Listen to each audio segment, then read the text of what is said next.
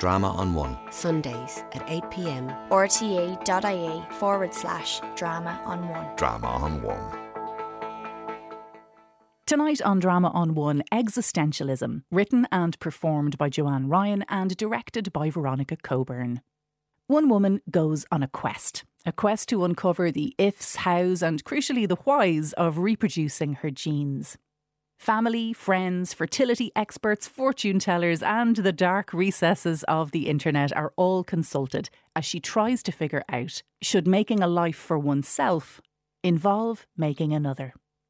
The programme contains strong language and adult themes from the start. With Eamon Hunt, Georgina Miller, Rex Ryan, and Joan Sheehy, this is Existentialism by Joanne Ryan.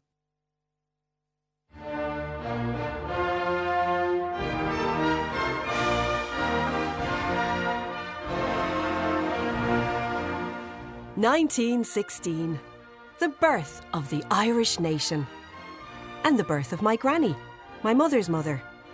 She is one of ten children, none of whom would be educated. 1922, the first Irish constitution is written. 1929, the selling, publishing, distributing, or importing of any publication that relates to contraception or abortion is banned.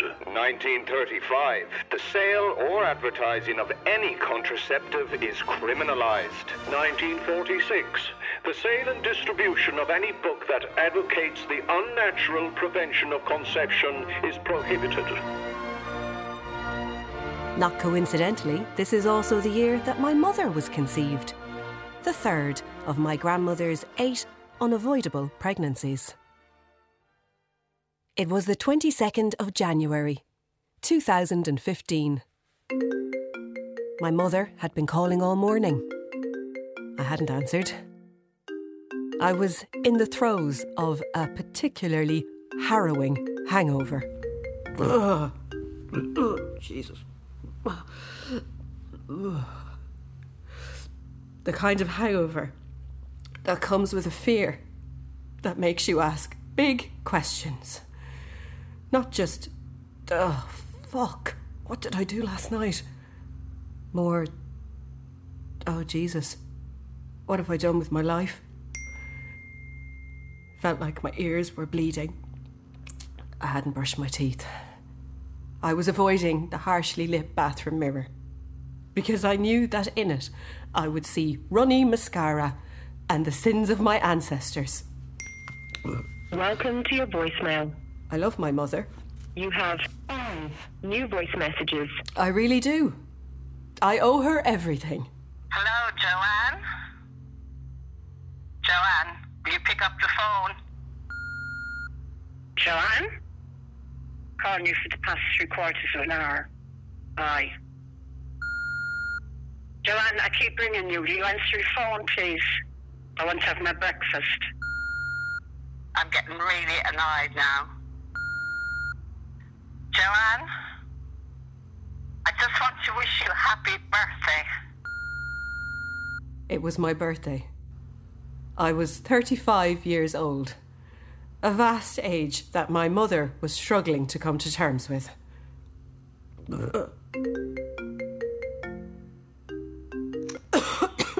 Hi. Thanks. No, we've been through this. I'm 35. No, I was 34, and then time passed, and now I'm 35. Don't bless yourself when I say it. I can hear you. Yeah, I'm sure I'm 35. And I'm mainly going on your evidence because you're the one who registered my birth. Oh, okay, all right. I'll, I'll see you later. Around six? No, sorry, at six. Yeah, I won't be let quarter to six. Okay, perfect. Love you. Bye. Jesus. Some dose when your own mother can't cope with how old you are. I kind of get it though. It does sound different. 35. If I was killed in an accident now, it wouldn't be that tragic. Middle aged, single, childless woman, Joanne Ryan, died alone of complications resulting from a hangover in her rented flat this morning, widespread ambivalence to the news, due in main to her advanced years. She is survived by. Surely your family can only say they survived your death if you nearly killed them while you were doing it. When Joanne died, her body exploded, and all the acidic fluid in her organs sprayed everyone in the room. Luckily, we survived. Except for Jim.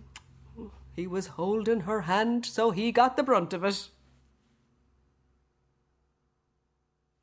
And that's when I remembered holding my father's hand. At the bottom of his stairs, where he'd been lying for two days before I found him. We were waiting for the ambulance. I was trying to act calm, nonchalant, about the fact that his broken legs looked like they were headed off in different directions. That I was kneeling in a sticky pool of blood, and his life was leaking out all around me in the musty hallway. Oh, darling, he said, your hands are very comforting. And I laughed. I was nervous. I said, Are they now? Would you ever fuck off? And he did. Well, I didn't know he was about to die, obviously. But you know what? I probably wouldn't change it. He'd have thought it was funny. And there was nothing that I really needed to say to him as such anymore. My father was most often described to me as a character. And I came to understand that that word meant different things. Sometimes it meant funny, spontaneous, eccentric, great man for a party. And then other times, absent, alcoholic. He was in complete denial about the fact that he even had a daughter for years after I was born. He never told his friends or his family about me. Once, in a particular teenage rage, I didn't contact him for two years, and I don't think he cared, or even really noticed. Or if he did, he certainly didn't let on. But a few years before he died, he changed. He became really interested in me in how I was and where I was and what I was doing and when he was going to see me for dinner or coffee or pinties. He remembered my birthdays. He came to my shows. He was on time for appointments. We went on a holiday. And I think it was because he had become aware of his own mortality.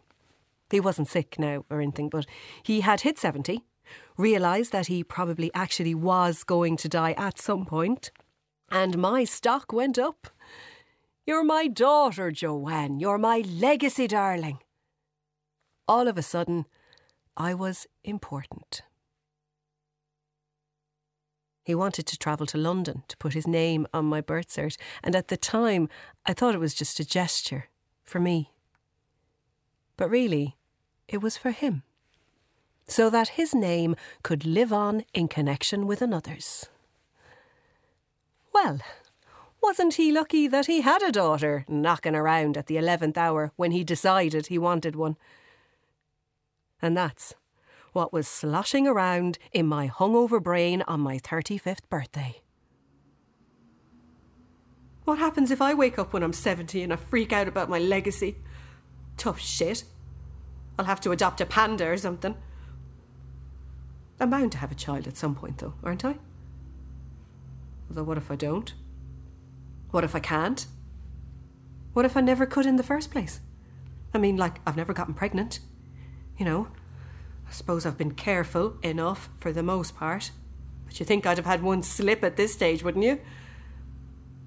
And even if I'm not barren yet, I will be soon. Do you know I read somewhere that a baby girl is born with all the eggs she'll ever have? and 11,000 of them die every month. Every month. There was a woman on the Late Late the other night who had a baby, and she was in her 50s. Jesus, ma'am, get out of my head.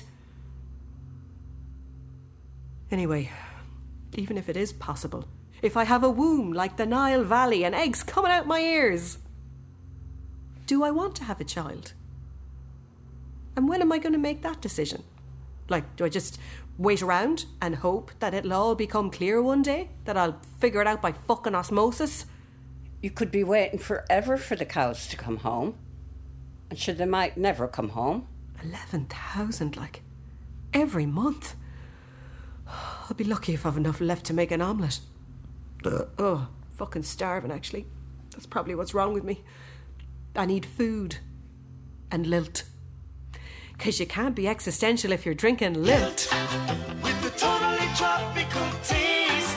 With the totally tropical taste. Lilt. And that's how it started. A birthday that my mother couldn't really accept and my father couldn't really attend, and a massive hangover. For most of the preceding 34 years, I'd been blissfully unaware of my ovaries. Once I got over the mess and shame of periods in my teens, I quite liked the reassuring rhythm of it all.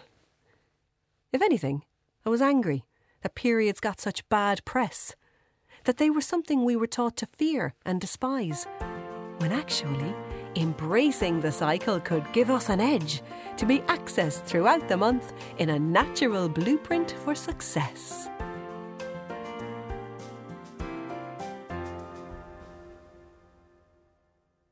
But most of all, having a period meant not being pregnant.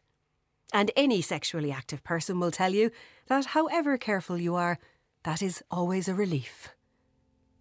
Kids were a, someday distant maybe. After the degrees and the postgrads and the drugs. And then off gallivanting the globe, having different careers and international adventure and crack. All the men I went out with wanted weddings and babies. I thought they were mad. There may have been moments, very fleeting moments, when I considered the possibility that I might have gotten things a bit arseways. That the girls I'd played with on the street and gone to school with and pitied for having babies in their twenties might be feeling sorry for me. But most of the time, I just didn't think about it. I assumed it would all sort itself out on its own somehow. And I was happy. When your head's in the sand, the whole world is your hat. But something had shifted. Something had changed.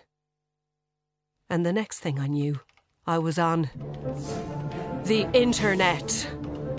Medical chief warns women who postpone having babies may stay childless.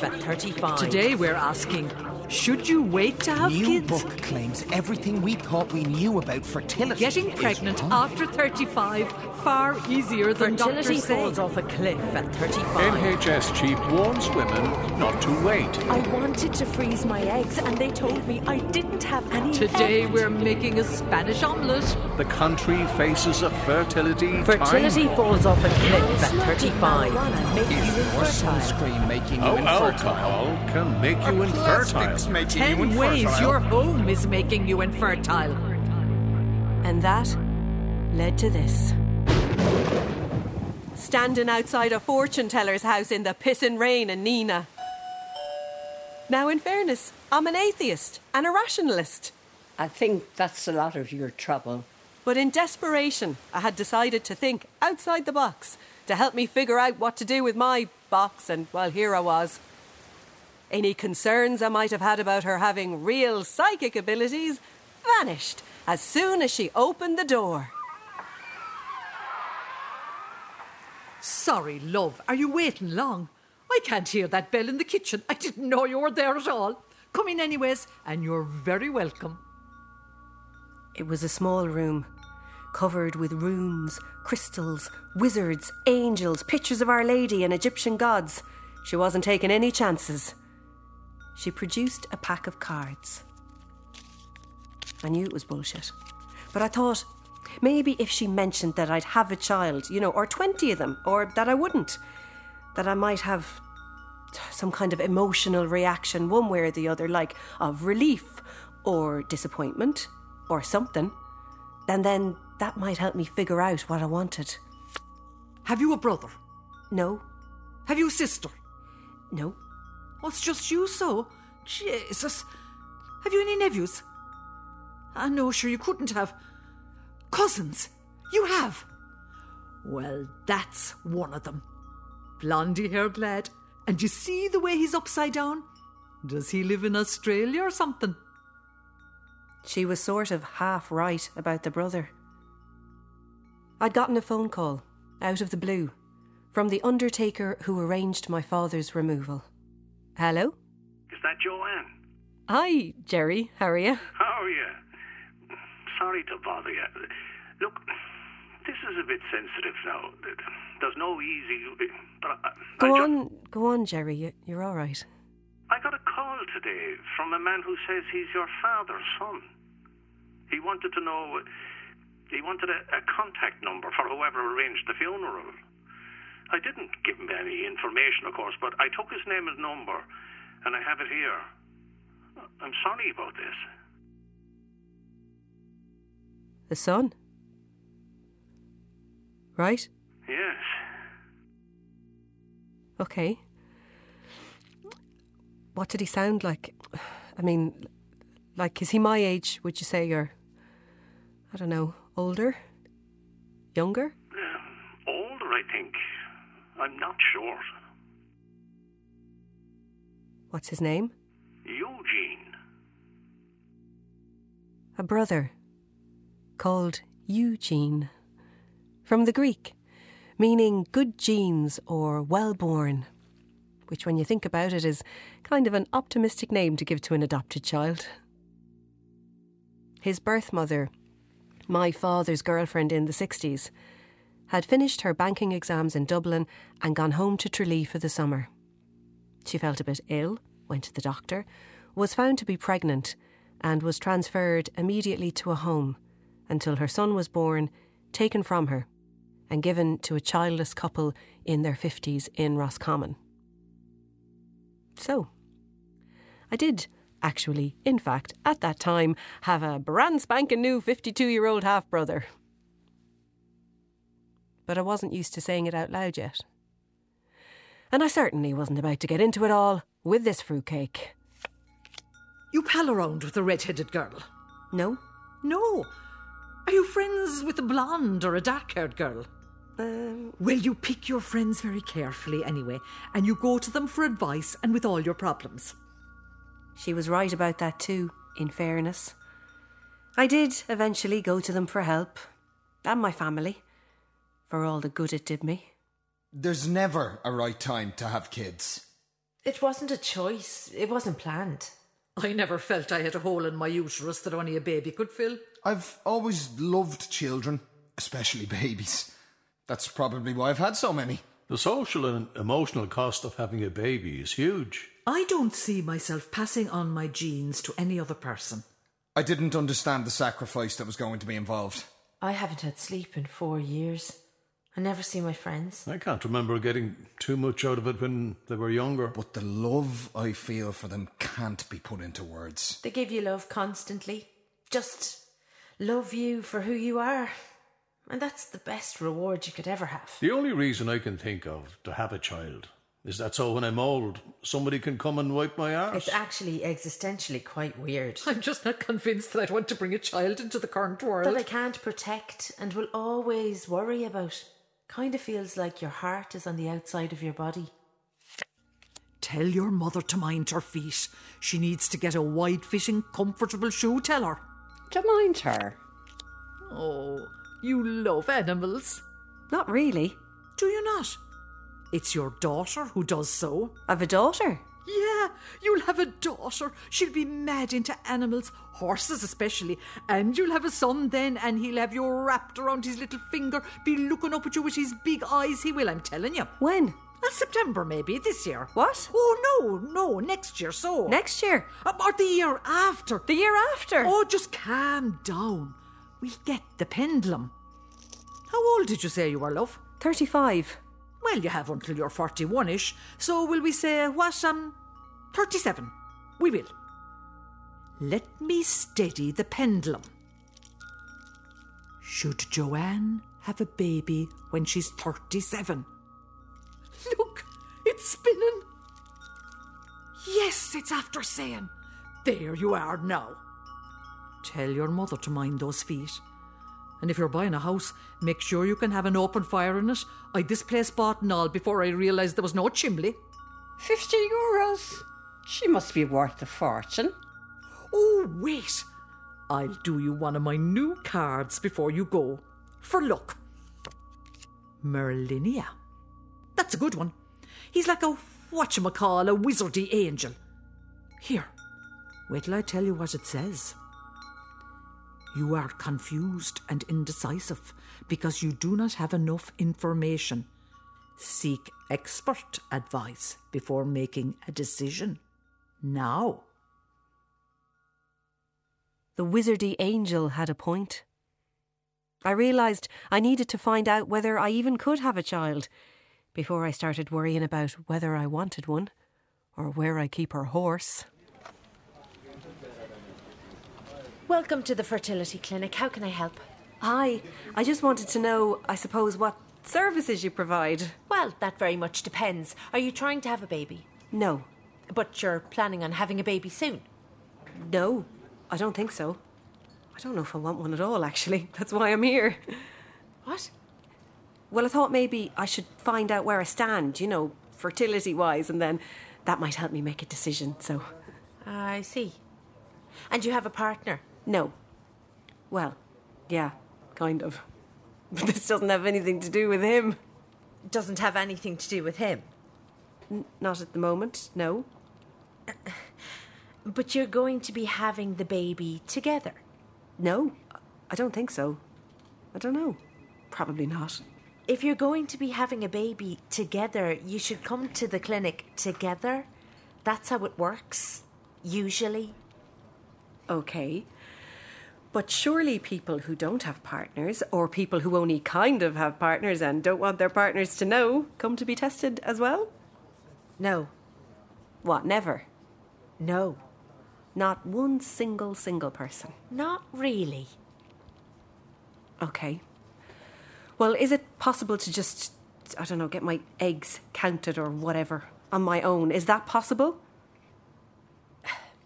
Here's a brochure.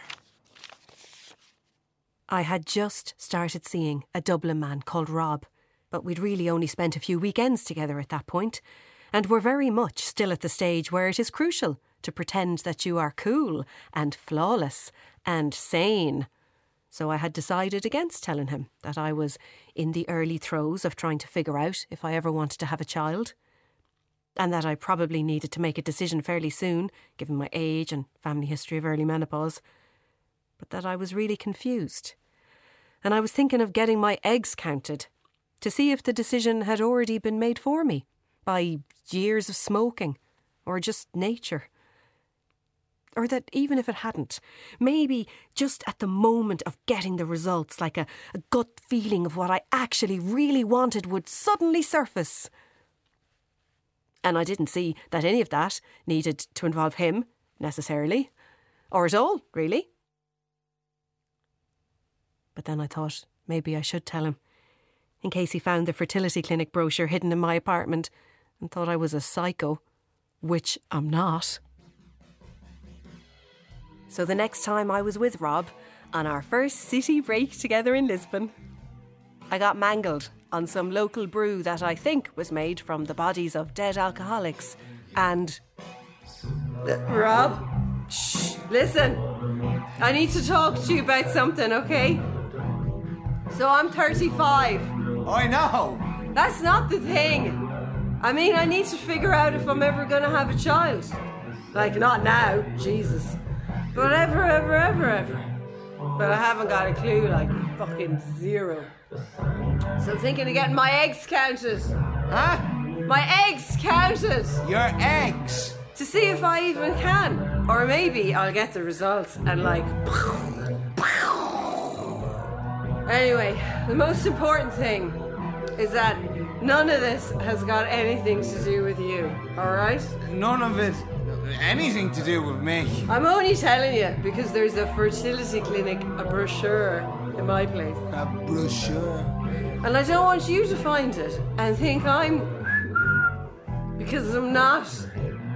So that's all about that. We were sitting on a lumpy sofa in a freezing Airbnb apartment at the top of a vertical hill that I had impulse booked because it had a bath in the sitting room.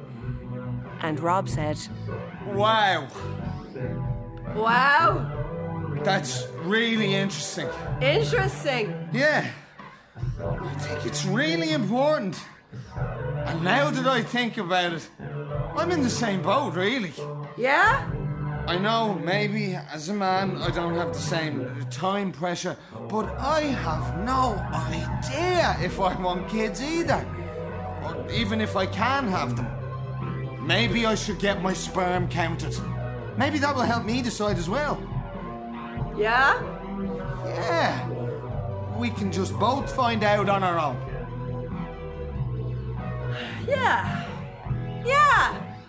Not as a couple, as humans. Yeah. It's not about us having a kid together and, anything. It's just about finding out where we stand. Making informed decisions. Informed decisions. That's great.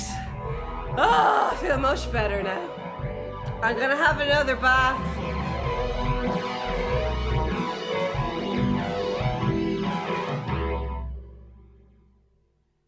And so it was that just two months after we met, Rob and I ended up looking anxiously at our baby making stats together.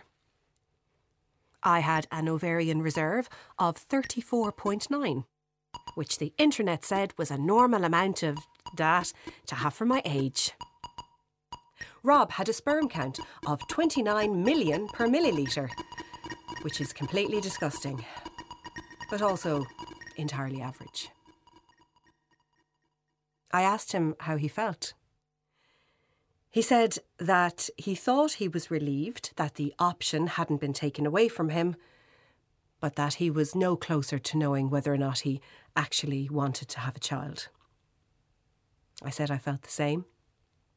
I told him that I was thinking of writing a show to help me figure it all out. Ah, you're not going to base your whole life around this thing, are you? But don't worry, I lied. Even if we're still together when I do, you definitely won't be in it. After my father died, I started attracting men who were a bit like him. Funny, charming, misogynistic arseholes. So I took a break from all men for one year. And at the end of that year, I went on Tinder. I know that this will do nothing to explode culchie myths and stereotypes, but in Limerick, my Tinder catchment was comprised mainly of bizarre profile pictures of tractors, combine harvesters, horses, GAA trophies, mammies, and in some cases, actual road frontage. I was just about to give up on the whole thing when I went to Dublin for a workshop and spotted Rob online. We matched on Monday, chatted till Thursday, went for dinner on Friday before I got the last bus back to Limerick, and my first ever Tinder date turned out to be my last. Well, you never know. Rob wasn't a misogynistic arsehole, and he didn't own a tractor. And after a happy whirl of dates and puns and city breaks, both off our tits on oxytocin, all the talk of to baby or not to baby made us hyper aware of all things neonatal. We were delighted when people we knew had babies. I mean, we were delighted for them, obviously, but mostly overjoyed because it meant we could ransack the baby aisles of TK Maxx for baby finalia! Ah, so cute! Look at this one. Oh, Rob, Rob, Rob, look, look, look. Lavender muslin swaddling with grey satined edging.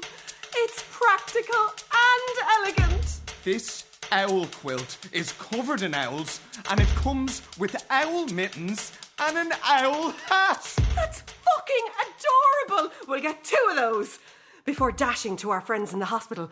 How did it go? Oh, gross. Can we smell your newborn baby now, please?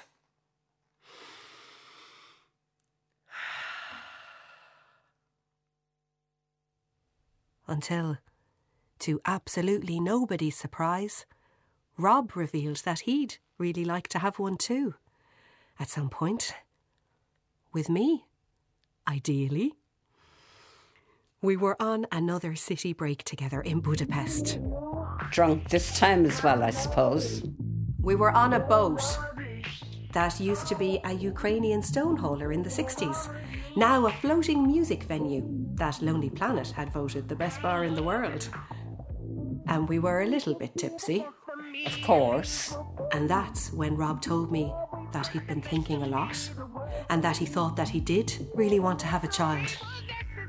We passed a couple of hours imagining our maybe future selves in our maybe future lives, and it was fun. It was exciting. It was a bit like playing The Sims, you know, like, would it be Limerick? Would it be Dublin? What's the kitchen like? How does it all work? But the next morning, after a bit of sober reflection, I realised that, well, I was happy for him that he'd figured out his place in the colour scheme of it all. But that didn't really change much for me. Because, through no fault of his own, as a man, Rob had a much more straightforward journey to that decision.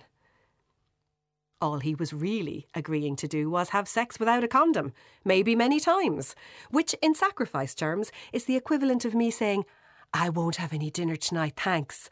I'll just have chocolate ice cream cake. My role, on the other hand, was to build the entire fucking thing inside my body for the best part of a year, with all the incumbent sickness, discomfort, disfigurement, pain, inconvenience, incontinence, job loss, and health risk that comes with it. And then to somehow expel the baby from my body via my Gesian which I was reliably informed by friends might involve having to have my arse stitched back together again. And then buckling in for six months to a year of feeding the baby every few hours via my, frankly, at the best of times, painfully sensitive nipples. If things could be different, I asked him. If I just had to have the chocolate sex cake and you could do all the rest, would you?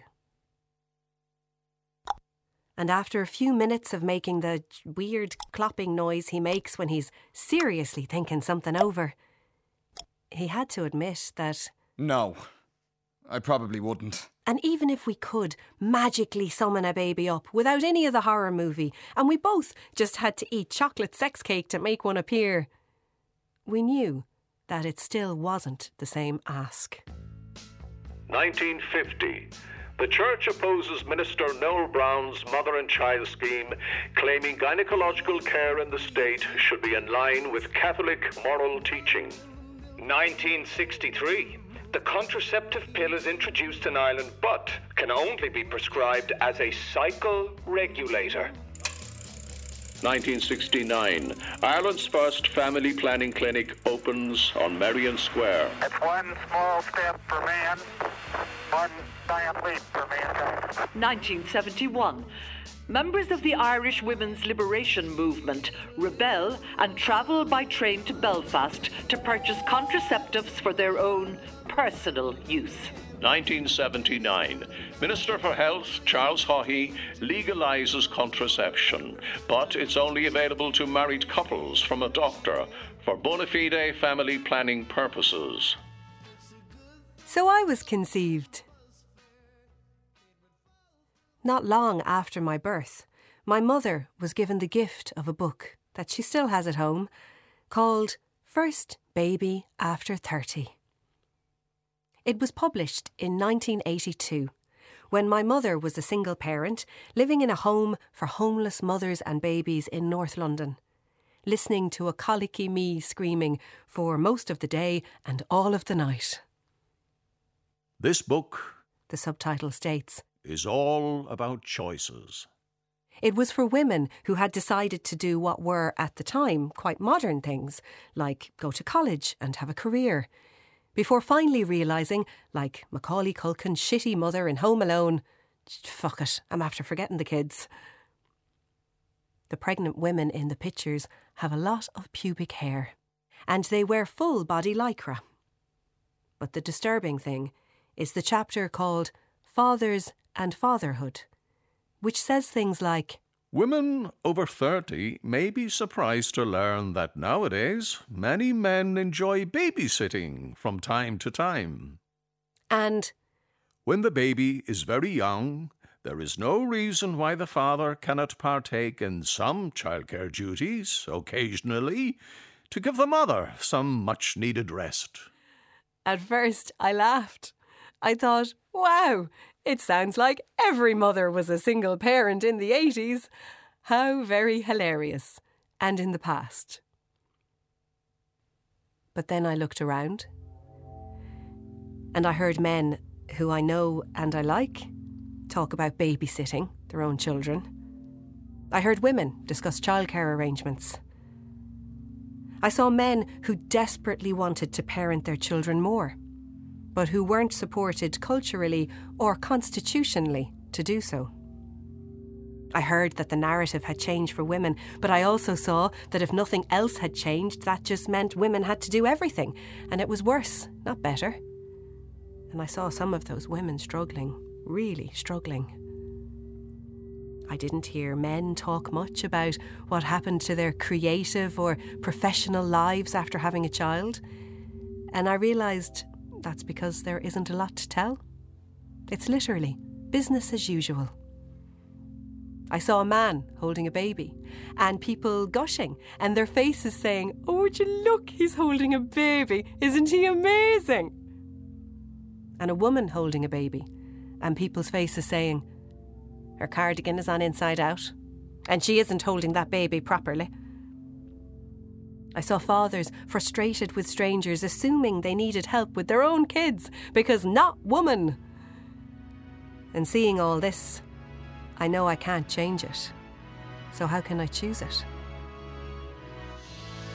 1981. The Criminal Law Act makes it illegal for a man to have sex with a woman without her consent, making rape a crime for the first time in Ireland. 1983.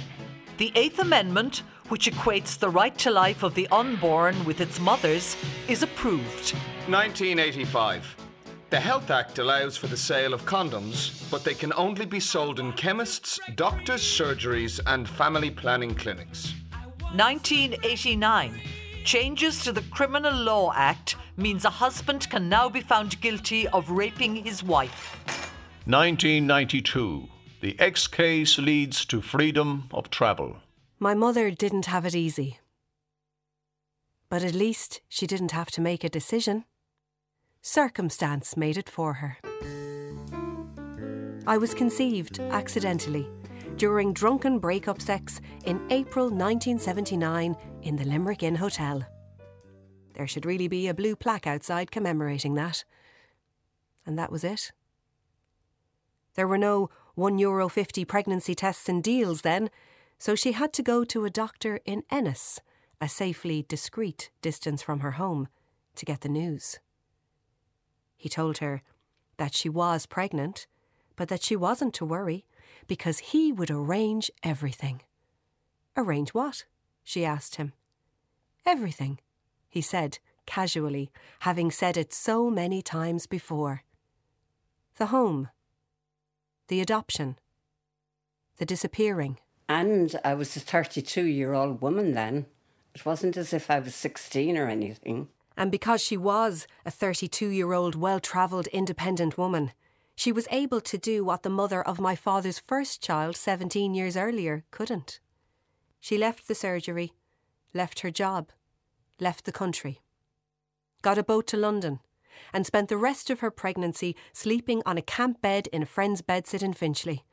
Probably with springs sticking up into her arse, but safe from the doctors and judgment and nuns and homes and churches of Ireland.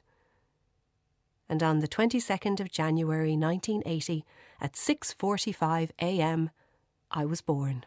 One minute I was chatting away to the doctors about the IRA bombings, and the next minute you were there. Sure, I didn't know what was happening. I was delivered by Professor Ian Craft, who not only had the distinct honour of being the first person to touch my arse, but was also the pioneer of test tube babies and fertility treatments in the world. The same man who went on to found the London Fertility Clinic. I was literally born into the arms of a new age. An age of IUI, IVI, and IVF. Technology to help you get pregnant, but more crucially for me up to this point, technology to stop you getting pregnant. The pill, morning after pill. Injections, implants, patches, and super extra ultra strong condoms that are ribbed and dotted for everyone's pleasure and are as easy to break as the black box in a Boeing. I am part of the first generation of humans, in this country at least, for whom the days of getting unavoidably pregnant, of it being an inevitable biological consequence of sex, are all but over. And it's great to have the luxury of choice, but it means I have to make a fucking decision.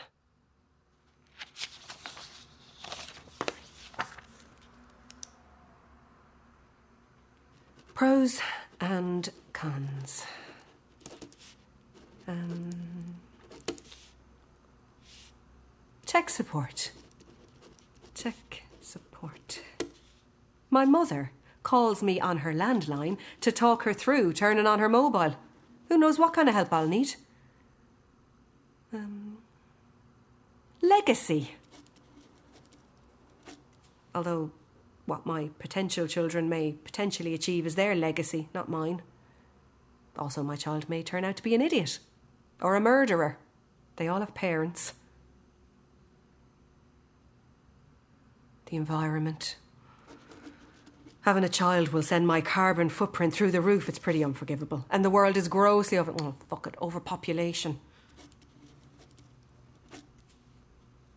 Having someone to look after me when I'm older. I was my mother's full time carer for a while, and I don't know what would have happened if I hadn't been there. I would have been fucked, really. Excuse my language. But I don't want to put someone else in that position, so. Judgment. In the 80s, good parenting meant remembering to leave the window in your car open a little bit when you locked your kids outside a pub for two hours with potatoes and a mineral before driving them home drunk. That is no longer the case. Did you have a natural birth? Are you breastfeeding? Are you using a sling? Are you no cry sleep training? Are you baby signing? Oh, are you not? Is that homemade? Is it locally sourced? Is it nut free?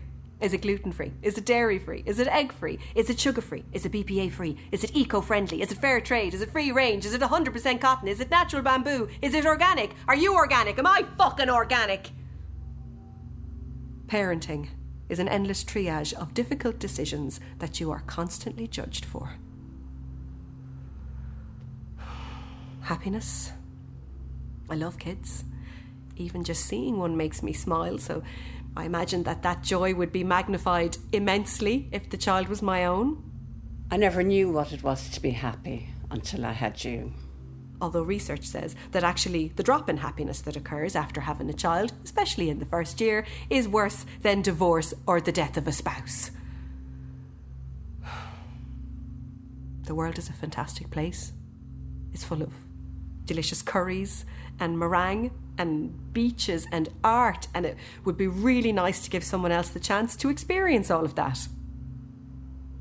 But it's also full of inequality, rising fascism, war, torture, poverty, cruelty, mass displacement. Can you give over now, please, Joanne? You're giving me a migraine.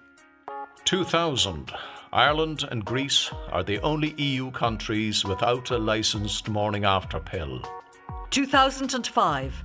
The UN criticises Ireland for its persistent, stereotypical views of the social roles and responsibilities of women and its restrictive abortion laws. 2011. The morning after pill becomes available over the counter, but pharmacists can still refuse to dispense it for moral reasons. 2012. Savita. 2016. A major international survey of gender and parenting finds that Ireland is the most unequal in the world, with just 7% of unpaid childcare done by men.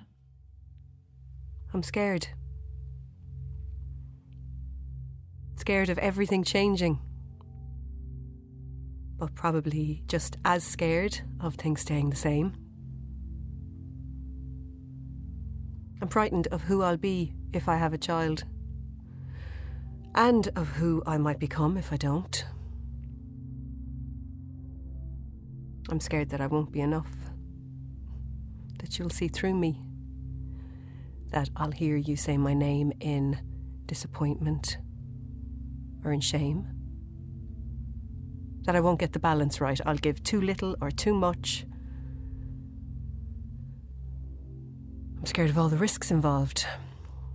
You might get sick. What if you die? I'm scared that I'll have you and regret it. That's an awful thing to say, but not having you and regretting that might be worse. I'm scared that Rob will leave me. What if he decides that he wants to have a child more than he wants to be with me? Like, not this year or next year, but in five years or ten years? Who knows? He can.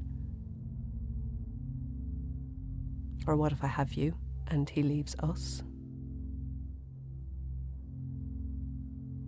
I'm scared that I'll miss the me I was before and then resent you for it.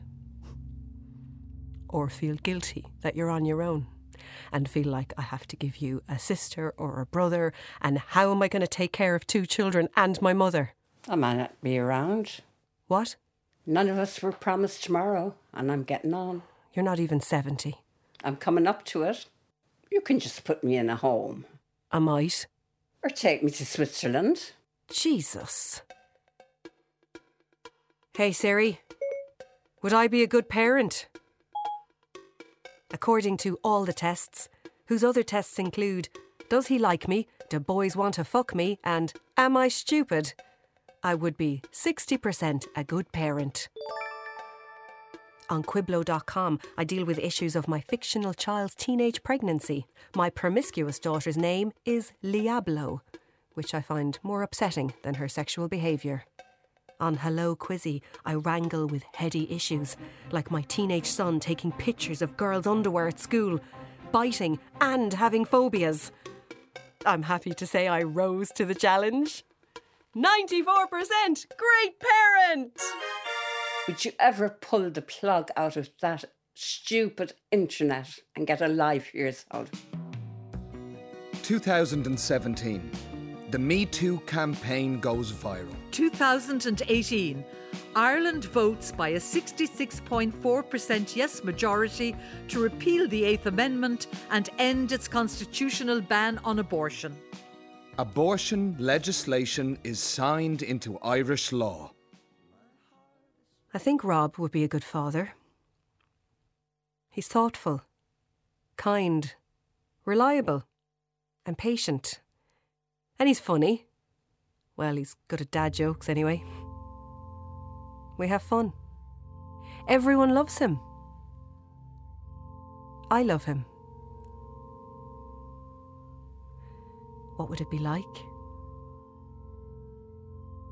They'd cut your cord and hand you over, all wrinkly and wriggling, a bit bloody, crying. I'd be crying too, so'd Rob. Relieved it's all over and so happy to see you. It was like having a doll, except you were human. Would you look like me? The only thing I prayed is that you wouldn't have big nose like mine. They'd hand you to Rob and he'd stick out his tongue to see if you mimic, because we saw this thing on YouTube. and you would. I'd sit for hours watching you sleep. Study your eyebrows, your eyelashes, your lips. I suppose there was a bit of you that I didn't take in. The first week would pass somehow, and then the second. I suppose your first birthday, your first Christmas. Watching your face as you taste your first tastes to find out what you like. Strawberries, apple, slice of lemon once just for the laugh. You used to love cheese. I can imagine wondering how I could ever have been without you. On a blanket in the park, you, me, and Rob, you pick up a flower, a bluebell, and waddle back unsteady to offer it. Yeah. So open and giving. You, blades of grass, you'd be there, mesmerised by them. What you call this it's just grass, Joanne. But it's not like that grass. Rob playing with you on the floor in our front room. He's singing a song about bums. You laughing. Washing you in the sink. My mother holding you for the first time, entranced. I can imagine thinking, I'll remember this. But you had the answer for everything. Hearing your voice and all it can say, your thoughts, your ideas. I could watch you take in the world. It didn't matter how many times you'd done it, but you'd still be full of wonder and you'd say, Oh, this is beautiful. Rob says he's open now to us having a child or not. And if we don't, I think we could have a really great life together. And even if we do decide to try, we might not be able to. A lot of people can't. And I'm really not at all sure that we will. I mean, even the names I've come up with for you are still very eggy. Benedict, Shelley, Yoko. Whatever you decide, Joanne, will be an adventure for you.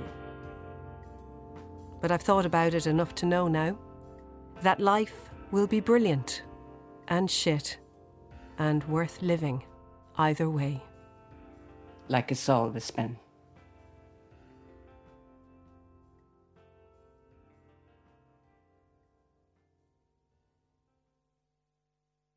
That was Eggsistentialism, written and performed by Joanne Ryan, featuring the voice of Gloria Ryan. Eamon Hunt played The Undertaker, Joan Sheehy played the fortune teller, Rex Ryan played Rob, and Georgina Miller played the receptionist. All other roles were performed by the company. Eggsistentialism by Joanne Ryan was directed by Veronica Coburn. Sound design was by Sinead Diskin. Sound supervision by Kieran Dunn and Kieran Cullen. The producer for RTE was Kevin Brew. The series producer of Drama on One is Kevin Reynolds. The radio version was adapted from the stage show of the same name. To listen back to eggsistentialism, go to rte.ie slash drama on one. rte.ie forward slash drama on one.